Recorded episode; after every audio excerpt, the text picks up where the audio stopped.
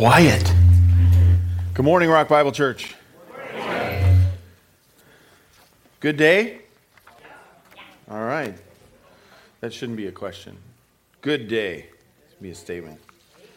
Amen. All right. Well, we are uh, we are Romans chapter 11 this morning. We'll be there in just a minute, but I want to remind you of a few things. One, we have our children's vacation Bible school, Camp Rock, we call it, and the theme this year, Jurassic Park. And uh, we're going to have some fun with some dinosaurs and things. There may be some dinosaur sightings even. And uh, we're going to decorate and the whole thing. And so uh, uh, Brent and the rest of the children's ministry team are looking for help, volunteers, set up, or work the week. There's all kinds of things you could help with between decorations, building stuff, cutting fruit, uh, taking a team of kids around, helping with crafts. There's all kinds of stuff. So if you're at all interested or led that direction, uh, see Brent and talk to him about it and, and uh, get the information. And then uh, make sure kids know, families with kids, and, uh, and let's, get, let's get the place packed out. Uh, we got ushers coming down the aisles with uh, Bibles and outlines if you want, or didn't get them yet, pens if you want to take notes and the whole thing. and so we'll get their attention. If you have something you'd like us to pray for as a church, we have prayer request cards, and you could uh, ask them. They'll give you that, and then our staff and prayer team can pray for you. And I uh, want to give you a little update on Brett, uh, Bryce Mackin. Uh, he is uh, off to Russia and done his full uh, set of preliminary tests, and everything came back the way it's supposed to. So he's been admitted to the program, which means now he starts getting the chemo and things like that. They're pulling stem cells and the whole deal. So uh, that was that was great news uh, that we got. I think it was Friday, and uh, so continue to pray for him because he's now he's got another twenty something days there before he comes home, and um, we're just praying for Stacy and the girls, and uh, and for him and and uh, all the transition and healing. So let's pray, and then we'll get started. Lord, thanks for this morning. Thanks for your church, your day. really, it's all yours.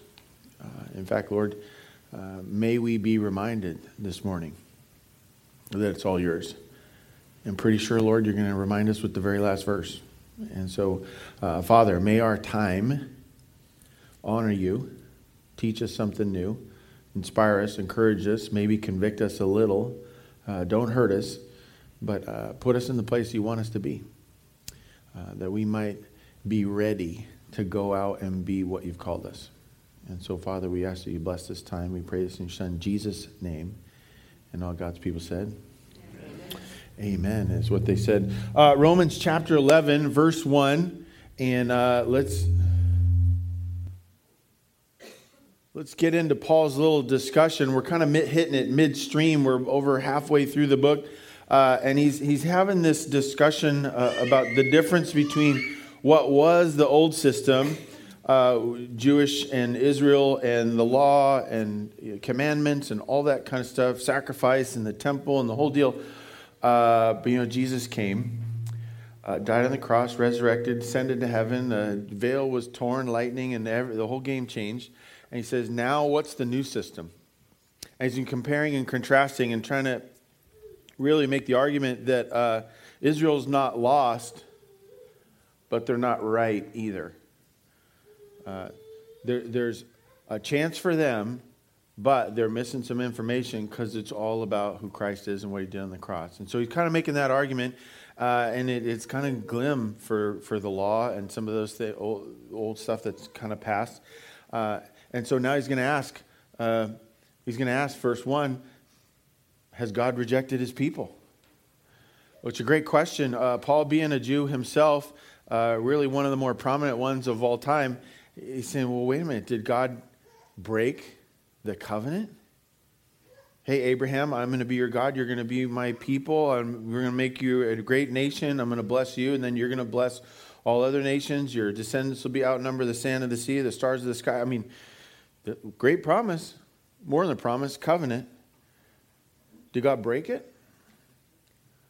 Absolutely not. There's, there's more coming, and I think this is one of the best chapters in the whole Bible for explaining the process and maybe the reasoning God had in how he did First Testament and then New Testament, uh, Israel, and then God's new covenant with his chosen people, those that follow Christ. Uh, great little working out of the logic. And so if you're if you if you bend a little more towards science than the arts, this one's gonna this one's really gonna make sense to you. If you bend a little more to the arts than the sciences, you you got some great inspiration for some pictures out of this. Okay. So I asked then, has God rejected his people? Verse 1 By no means, for I myself am an Israelite, a descendant of Abraham, a member of the tribe of Benjamin. God has not rejected his people whom he, what? Foreknew. It's a little subtle theme where you're not going to see it too much, but there's this background that we've got to keep in our setting that God had a plan. And he's worked that plan to perfection. It's a brilliant plan, but he knew that plan beforehand and he set some things in, uh, in place. And actually, there's, I mean, there's some there's at least one scary concept that's going to come out of this chapter, right? And, and we'll, we'll get that towards the end. Uh, but even the scary he foreknew. That's great. I need a God who's in charge of the scary. I, I mean, I, scary can't surprise God for me. That, no, God's not worth it then. If he's surprised by scary, I'm moving on, right? I'll go invest more in soccer and the Raiders. I won't get much return, but right? A God that has is surprised by scary is less valuable than the Raiders. Uh, do you not know what the scripture says of Elijah? How he appeals to God against Israel. You know that Israel appealed to God against, or, or Elijah appealed to God against Israel? What's he say? Lord, they have killed your prophets. True or not true? True. Okay, good. Uh, they have demolished your altars. True or not true? Okay.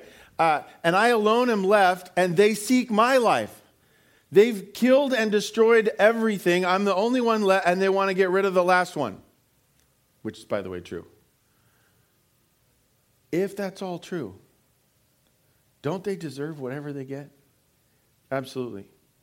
Watch what God says about what they should get, what He wants them to get. But what God, uh, but what is God's reply? Verse four to him: I have kept for myself seven thousand men who have not bowed the knee to Baal.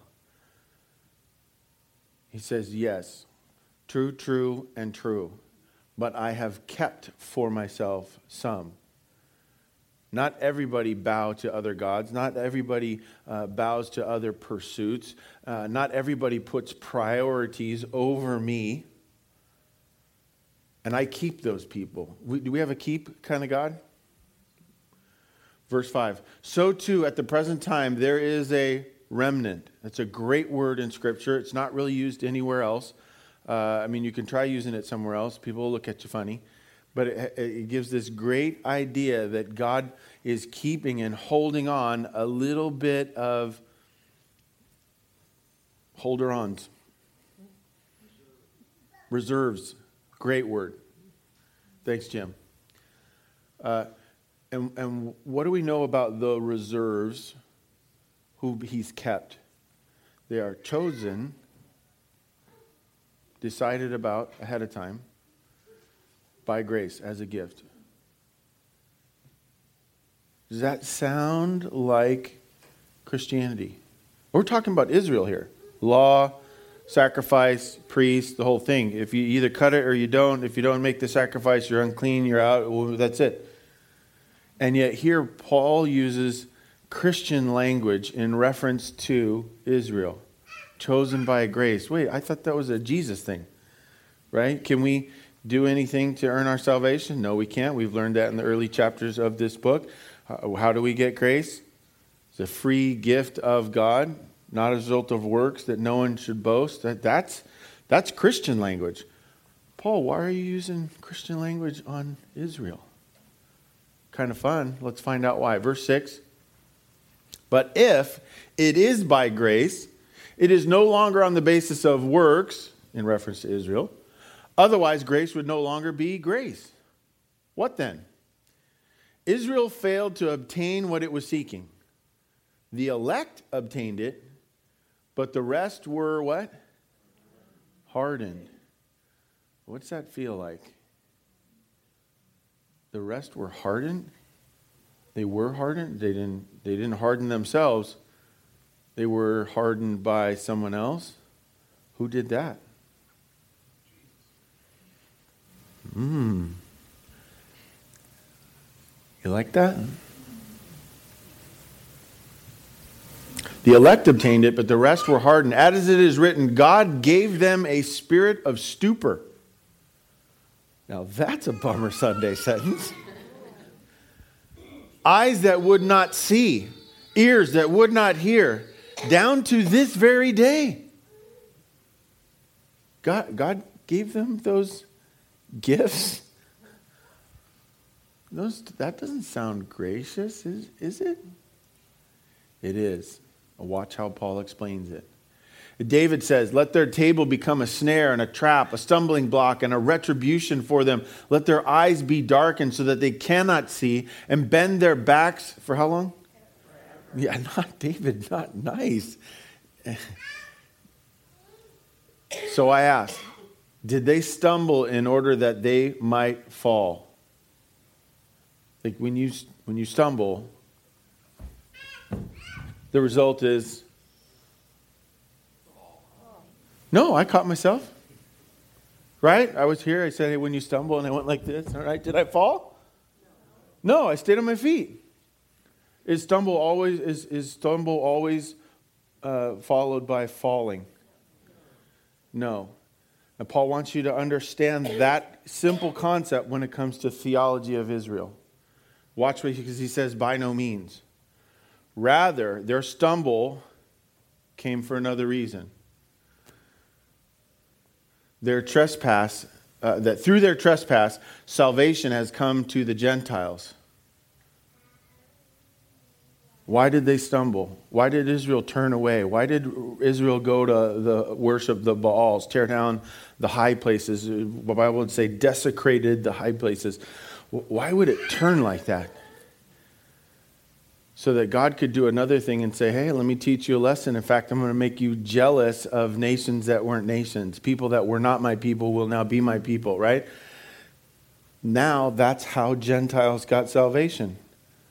God said, let me teach you a lesson from your stumbling. I'm not going to make you fall, but I'm going to draw something out of your stumbling. I'm going to draw other people to myself. Prior to Jesus, even, by the way. Uh, but definitely through Jesus, it's a major example, so as to make Israel jealous.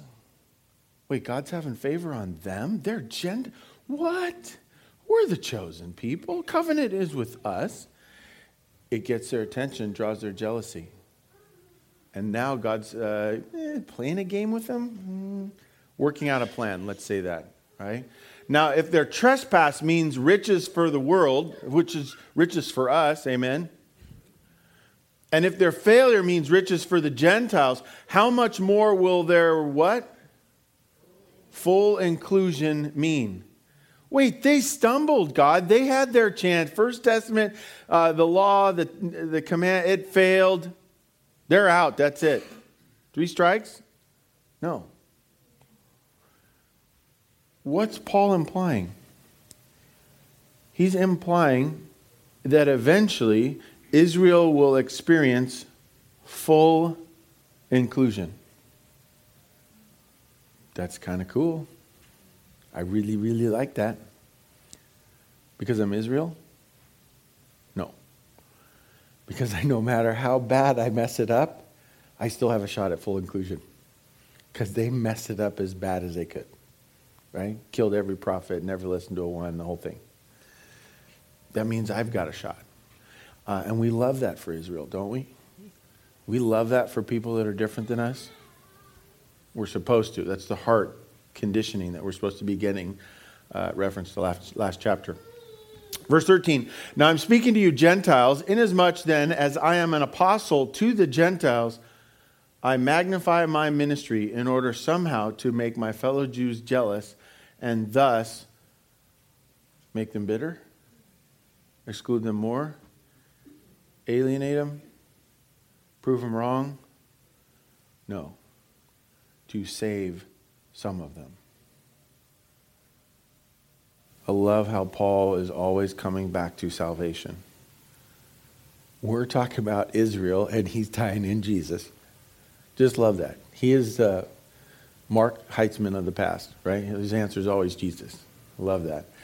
Uh, verse 15 For if their rejection means the reconciliation of the world, what will their acceptance mean but life from the dead?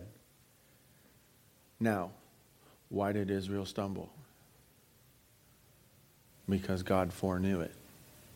God planned it in order to set a lesson and save the rest of the world. Set an example. Uh, pretty cool. Uh, and he's going to bring life from the dead. Another thematic reference to Jesus. Uh, verse 16 If the dough offered as first fruits is holy, so is the whole lump. And if the root is holy, so are the branches. But if some of the branches were broken off, and you, although a wild olive shoot, were grafted in among the others and now share in the nourishing root of the olive tree, do not be arrogant toward the branches. What's he saying? We're saying you got grafted into a, an original tree. You were taken from the tree that was eventually going to die or be burned up or whatever, and you got grafted into the life giving tree. Verse 18 or uh, verse 19. Then, or excuse me, you know, 18. Do not be arrogant towards the branches. If you rem- are, remember it is not you who support the root, but the root that supports you. Then you will say, Branches were broken off so I might be grafted in. That is true. They were broken off because of their unbelief. All right, this is Israel. They did not believe, and that's why they were broken off. But you stand fast through faith. Amen? So do not become proud, but fear. For if God did not spare the natural branches, Israel, neither will he spare you. Note then the kindness and the severity of God. Interesting little combo there. Note the kindness and the severity of God. Note the full spectrum, spectrum of God. What did we say? Uh, what did we sing this morning? My soul devotion is to worship you. Worship, how about worship the whole?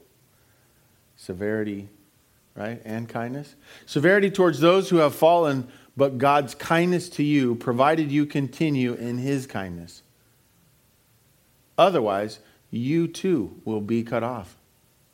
And even they, if they do not continue in their unbelief, Israel, will be grafted in. Wait, you broke off the branches to graft someone else in, but now you're going to graft back in the original branches that you broke off in the first place? That doesn't make sense. Well, if you're strictly speaking trees, no, it doesn't. But if you're speaking in terms of how do I save everyone and get everyone's attention, it's actually brilliant. For God has the power to graft them in again. That is a great, great statement. And I know it's analogous and it's about trees and we use grafting, but take the analogy out. What does God have the power to do? Restore back to whatever you think is normal.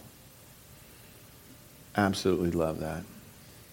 For if you were cut from what is by nature a wild olive tree and grafted, contrary to nature, into a cultivated olive tree, how much more will these, the natural branches, be grafted back into their own olive tree? Is that really a question? That's a statement. This is what God's going to do. He's going to restore Israel. Lest you be wise in your own sight, I want you to understand this mystery, brothers. A partial hardening has come upon Israel until the fullness of the Gentiles has come in. Wow, does it does it did it sink in? Did it just hit you?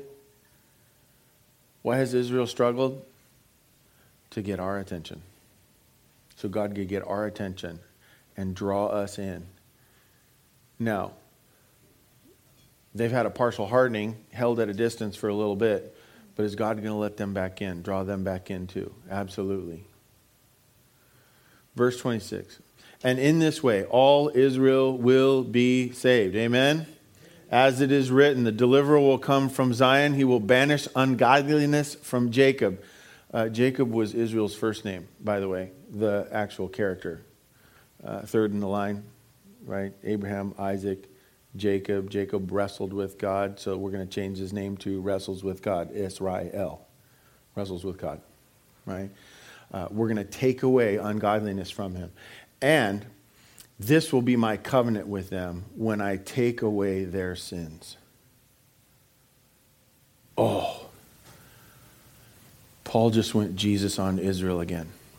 Because for Israel, how do you get rid of sins? Sacrifice, temple, priest. What does Paul say about Israel's sins? How are they going to be taken away? When, when God takes away their sins.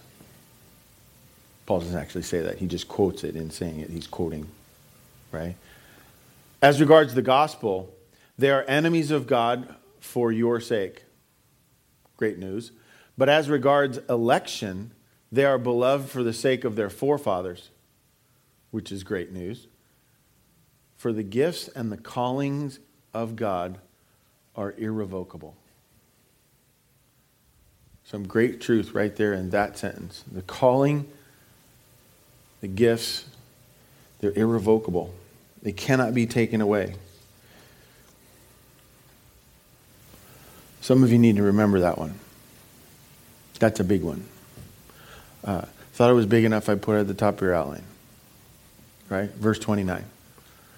The gifts and the calling of God are irrevocable. Uh, they're, they're ignorable. You can ignore them. Uh, you can put them off. You can run from them. But eventually, God gets what he wants. Right? God gets to do whatever he wants, however he wants, with whomever he wants, whenever he wants, for as long as he wants. I'm sorry, that's a little phrase I used to use on my student ministry kids all the time, right? Because they needed simple phrases to understand. Not like you, you like the more complicated stuff, right? But it works for me, it helps me understand. He gave you gifts, they're not going anywhere. He's put a calling on your life. And, and you know, that, that starts with Jesus, but it goes well beyond. It extends beyond just your calling to salvation. Explore your calling. How fun is that? It'll never go away. That's, that's, that, that could be fun, folks. For just as you were at one time disobedient to God, but now have what? You have received mercy. Please look at the top of your outline. Romans chapter 11, ESV, English Standard Version. And what does it say? Receiving mercy. So I kind of baited and switched on you. A little trick to you. How do you receive mercy? You don't. It's gifted to you. Right? Receiving mercy is done how? Well, God does it to you. No, he somehow says, uh, even when you were disobedient, he still does it to you. How cool is that? I'm going to graft you in even when you don't deserve it. Let's keep going, Jim because of their disobedience. Even when you were disobedient, you received mercy because of their disobedience. Now we kind of understand Israel a little bit better. They were disobedient to give you a shot, even in your disobedience of your own, to receive mercy. That's a, that's a really cool equation because now you're not earning it and now it makes sense rather than God turned his back on Israel. No, he didn't. He was just working a plan. Took it, it was like a windy road.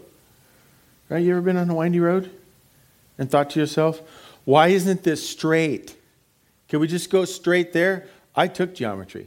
I know that's for some of you, that's like, oh, no way. He couldn't have, right? No, I took what I learned in geometry. The shortest distance between two points, you took the class too. You ever thought that when you're driving a windy road? I thought that this week. You ever thought that theologically? God, where's my straight road from where I'm at to where I'm? And he says, Oh, no, we're doing curves.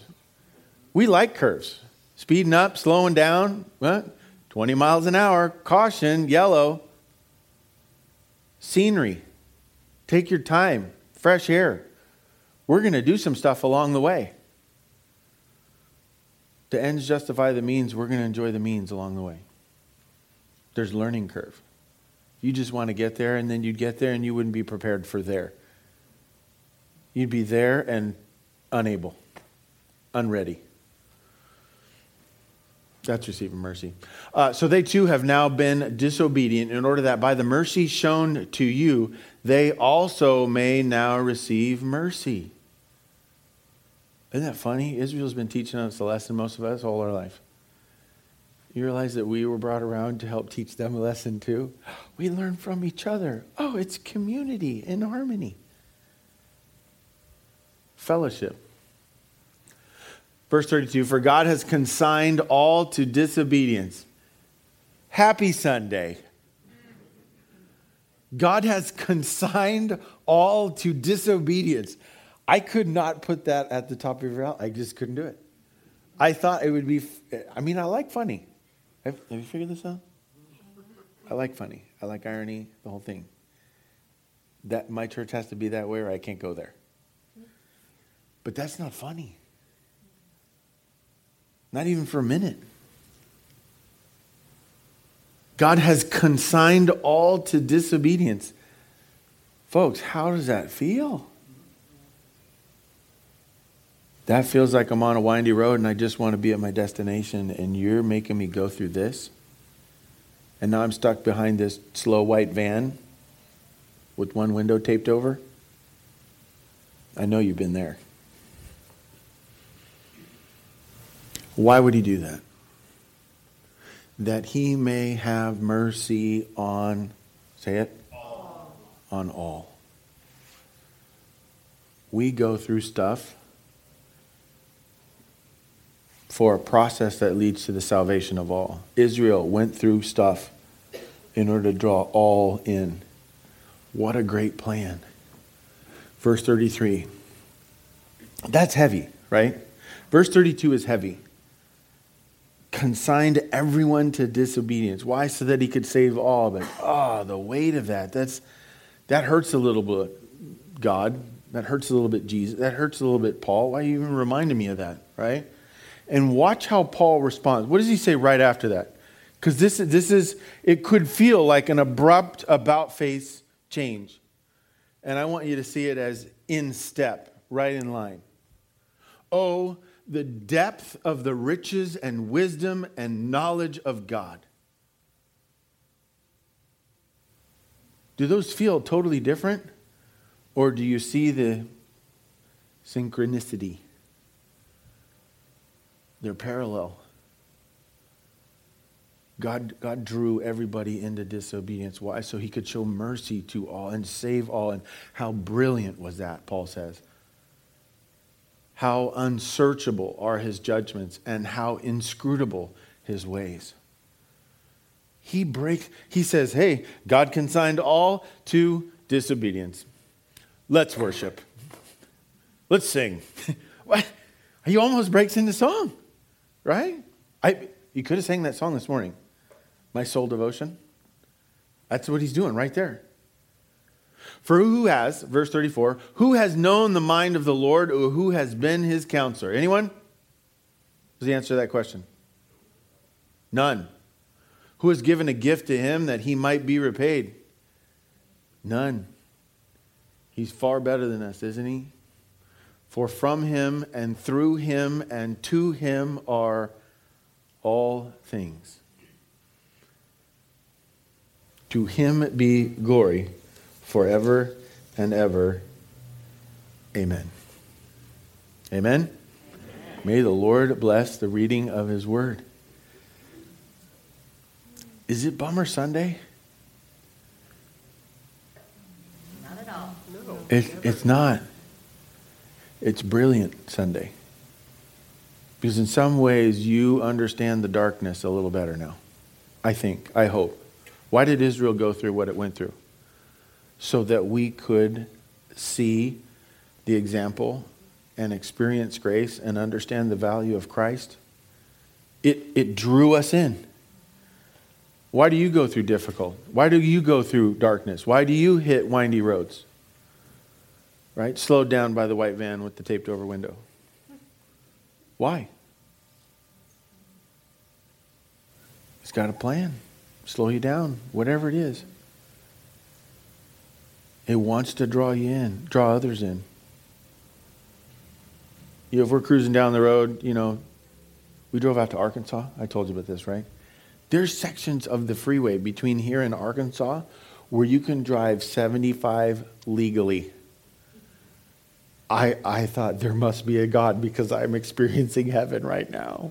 I'm driving 75 and no one can give me a ticket. It's awesome. But when you're moving down the freeway in a straight line like that, that fast, what do you miss? Yeah, everything. My wife was driving for a little while. We are going by. There's these huge rolled hay bales, and they're all stacked up. It was like, I feel like I'm looking at a screensaver. Wait, I am. Get the camera. Uh, oh, missed it. Darn. Put the phone away, and then come by. Windmills. Another screensaver. Missed it. We're going down the freeway that fast, you miss people. You miss opportunities. we drove we drove by this one farm field and I swear it was like one of those pictures that somebody sends you on the internet of something goofy in the south. Out in the middle of the of the field is this truck beaten up. It looks like it's seen its it's more than its fair share of work. There's a guy standing in the back of the truck, cowboy. He's got his jeans on, his boots, the whole thing. He's got his cowboy hat on. No shirt standing next to the truck, like he's standing in the bed of this empty truck. Next to the truck is this girl just kind of standing there talking to him, standing in the middle of the field of nowhere. It was the weirdest thing. Oh, missed it. When we're going through life too fast, we, we miss some of the mercy. Not, not just what we could receive, but what we could bestow, exemplify to others. I was, I was reading through this week, and uh, Beverly pointed this out before service. It, it's hard to know what to call this whole chapter. But I was looking at some of the things that it says about God and what He does and what He has the power to, you know, and God still has the power to graft them in again. Oh, what does that tell us about God? So, Romans chapter 11. Welcome. I'm going to tell you three things this chapter tells you about God, and then I want to tell you three things it tells you about you and me. All right? First one, here we go. First things it tells us about God, what we learn about him, is God works to keep people. Verse 4 I have kept for myself, right? Remember he said that? I have kept for myself 7,000 men who have not bowed the knee to Baal, and, and there will be a remnant, right? Uh, we we got to keep people kind of God. Folks, you got to know that. You got to believe that. It's got to become part of your vocabulary. It's got to come become part of your inner dialogue because most of the world out there that have yet to know Christ, they're pre-Christians, not non-Christians, they're pre-Christians. They believe that God and the Bible and the church and all that is about don't do this, don't do that, judgment, point the finger. Uh, we're we, we don't look good. And we got to send the message.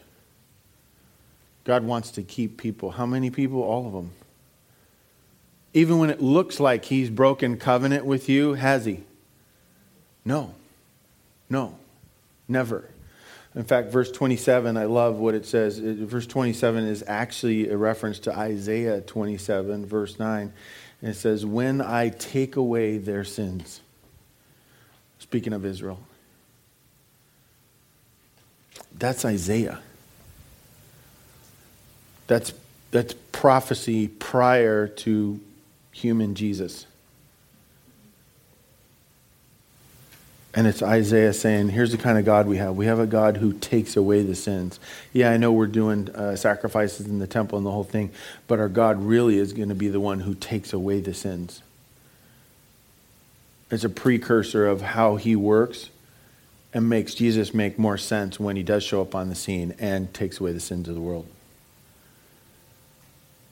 What's that tell us about our God? What confidence does that give you in your God that you could keep, continue to come on Sundays and worship and have confidence that He would what? Keep you and keep those around you, especially the ones you're not sure about. Those are the ones that really you have to change your thinking about. You, are you like me at all? You have people that you, you have questions, like deep, heavy questions? I'm, I'm really not sure about them, right? Refer to them in the third person, usually in a pronoun. They or I don't know, I don't know, I'm worried about that. Hey, guess what? We got to keep kind of God. He's a people keeper. Start thinking about it that way, talking about it that way. In fact, when next time you're in a conversation with somebody who doesn't believe in Christ yet, he says, Well, what do you believe in? Oh, he's a people keeper. Just throw it out there. They've never heard that phrase before. It's not born again or that they've heard it 50 times throw them a curveball, right? They'll strike out a few times and they'll ask you what you're pitching. Right? That's what we need. We need to get that message across. God works to keep people. Amen. Number two, God may give a ready? Partial hardening. God may give a partial hardening, right? Verse 25 it says that, that God gave Israel a partial hardening. That's a rough concept. They were disobedient. God said, okay, let's learn it the hard way. I was working at a church, and uh, this, was, a while ago, and, and I, went out to lunch with the executive pastor. I was having a hard time with some stuff going on at the church, and I asked the executive pastor, Can we go out to lunch? I, want, I just want to talk to you. So we're driving to lunch. I, I laughed because he laughed at me when I said this. I said, do you, do you think people learn stuff better the hard way? And he started laughing at me. He's like, I think that's the only way people learn things. it's like, oh. Okay, good. Now we can enjoy lunch because now I got nothing left to talk about. right? We, some, sometimes we have to have the hard way. We need the shade. We need the difficulty. Um, we need the pain. I mean, it's, it's Captain Kirk. I need my pain. Right? There's your old reference. But have, have you come to peace with the idea that God may cause difficulty in your life to get your attention? Here's, here's the one I have trouble with. This is the one I don't like. He already has my attention and he creates a partial hardening, anyways, to get someone else's attention. Wait a minute, God, you're going to use me to get their attention, but I have to go through the difficulty when I'm already paying attention to you? Yeah, you figured it out, Berglund. Congratulations. Welcome to the party. Come on in. Light refreshments on the right. I don't like that. I just want the light refreshments. 7 through 10, four verses. It's a good little section there. It's a, really a quote from Isaiah 29. It said, God gave them a spirit of stupor. Kind of laughed about that as we were reading through earlier, but they're not funny. God will make you miss things. He will darken your eyes. He will uh, close up your ears at times so that you miss things, so that you go through stuff for a while, for a time but have no fear. We have a keep people kind of God, and He will draw you back in, and He has the ability to graft you in again. How cool is that? It's very cool because now, now you know what it is. Now you're just on a ride. It's just a windy road. You're going to get there. Yeah, but it doesn't feel like. No, no, no. You'll get there. It'll take you 17 hours, but you'll get there. If you can remember that, then it's just a partial hardening. Right? We had a, fr- a phrase several months ago, right? Does anybody remember it? Sometimes you will have a light and momentary affliction, right? We love Paul for that stuff that he comes up with, right? But partial hardening happens. And you just got to make it through. Trust that you have a God who, who's doing that on purpose for a good end, and that his desire is to keep you and to keep them, right? Thirdly, God wants full inclusion for all. He made that abundantly clear. I gave you just six of the references. I know there's only five verses here. Yeah, but verse 15 has two, right? Verse 12, it says their full inclusion. Verse 15, it says reconciliation of the world, and it says their acceptance. Verse 25, one of my favorite phrases from this chapter, the fullness of the Gentiles. What does that mean? Boy, he doesn't explain that at all, but I want to know. What is the fullness of the Gentiles? Sound like God has plans for us? Full plans. That's, that's pretty cool. I don't even need I don't think I even need to know the full definition of it. I just know that he has a plan and I'll take the windy road and we'll get there when we get there. Verse 29, the gifts and the calling of God are irrevocable. That implies full inclusion. And then verse 32, uh, that he may have mercy on all. Why is that important? Because if I'm going to go through partial hardening and he's going to keep me, I want to be worth keeping at the end. If he runs me through the gamut and I'm beat to heck and tattered and bruised and broken and torn and suffering and unhappy, and I went through my partial hardening, but you know, hey, Scott, we're going to keep you. You're a mess, but we're going to keep you. How great is that? That's sarcasm, folks. How great is that? But in keeping me through my partial hardening, he brings me to the end and he says, No, no, no, we're keeping you in full inclusion. Restored, reconciled, accepted. What condition does that imply I will be in at the end? Good condition? Great condition? Excellent condition? I'm looking for a word here. Starts with P perfect condition, right? That's a mom and a grandma for you right there. She knows. That's the kind of God we have. Amen? Now we're receiving mercy. Well, what is it? What do we learn about uh, you and I? One, beware bowing to Baal. Baal was any other God other than God Himself. And they kind of, Israel referred to the gods of the Amorites and the Philistines, and they were all considered Baal, right? And I think one of them was technically called that, but in Bible reference, it's regularly referred to anything other than God that's secular in that area. Anything put before God, that's a false God. Israel got in trouble because so many of them bowed to other things. Don't bow to any other thing. My sole devotion is to worship you. If you bow to something else, right? When you're 17 year old guy, it's a car, right? It might be a girl. Whatever you bow to at any stage of your life, your status, your job, how much you got in the bank account, how many friends you got, whatever, influence, whatever you bow to, you'll get it. See, we don't really have Baals in the form they had them. We didn't. We don't have altars of other kinds. We don't have not really too many around here. It's really not a temptation. I think the issue we go through in our current culture is we bow to concepts. We bow to selfish pursuits.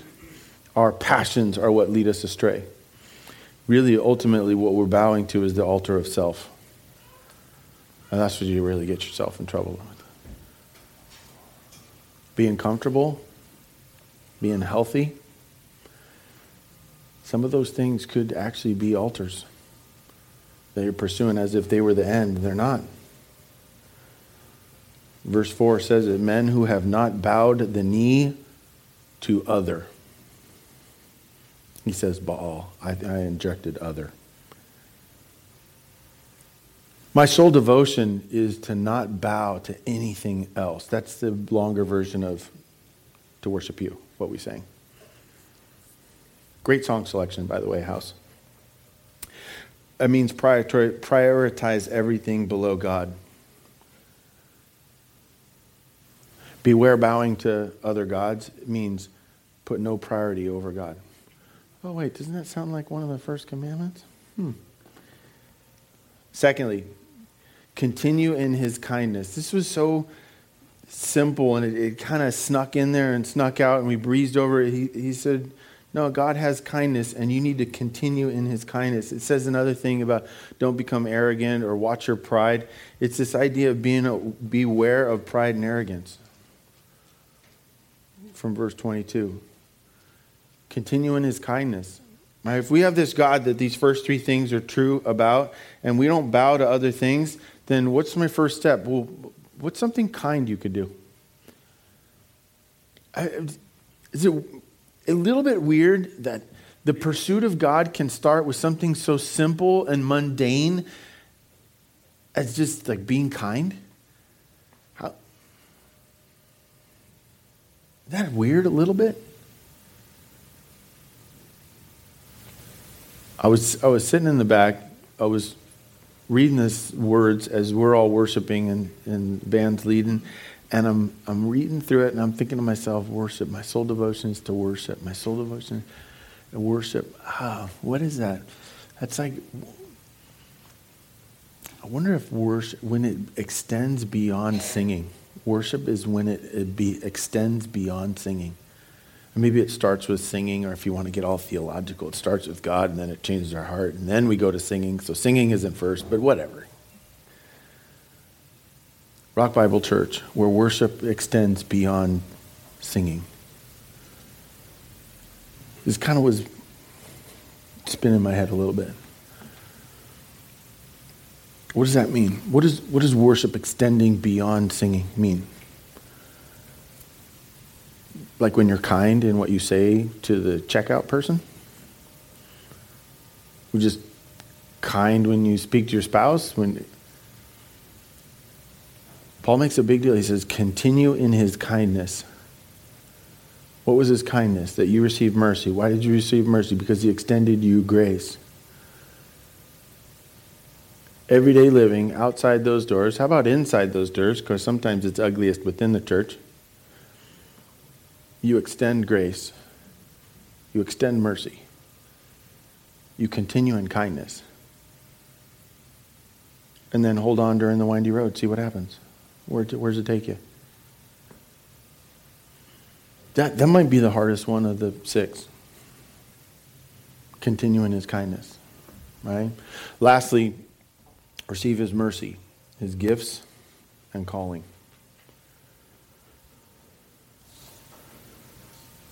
Love what it says. Top of the outline, the little verse I gave you there. For the gifts and the calling of God are irrevocable. And then right after that, I skipped down like seven verses to 36. For from him and through him and to him are all things. To him be the glory forever.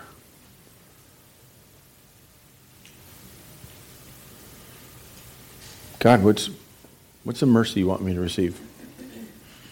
You taught Israel a lesson so that you could teach us a lesson, and I'm walking my path. And what are my gifts, God? What are my, what's my calling?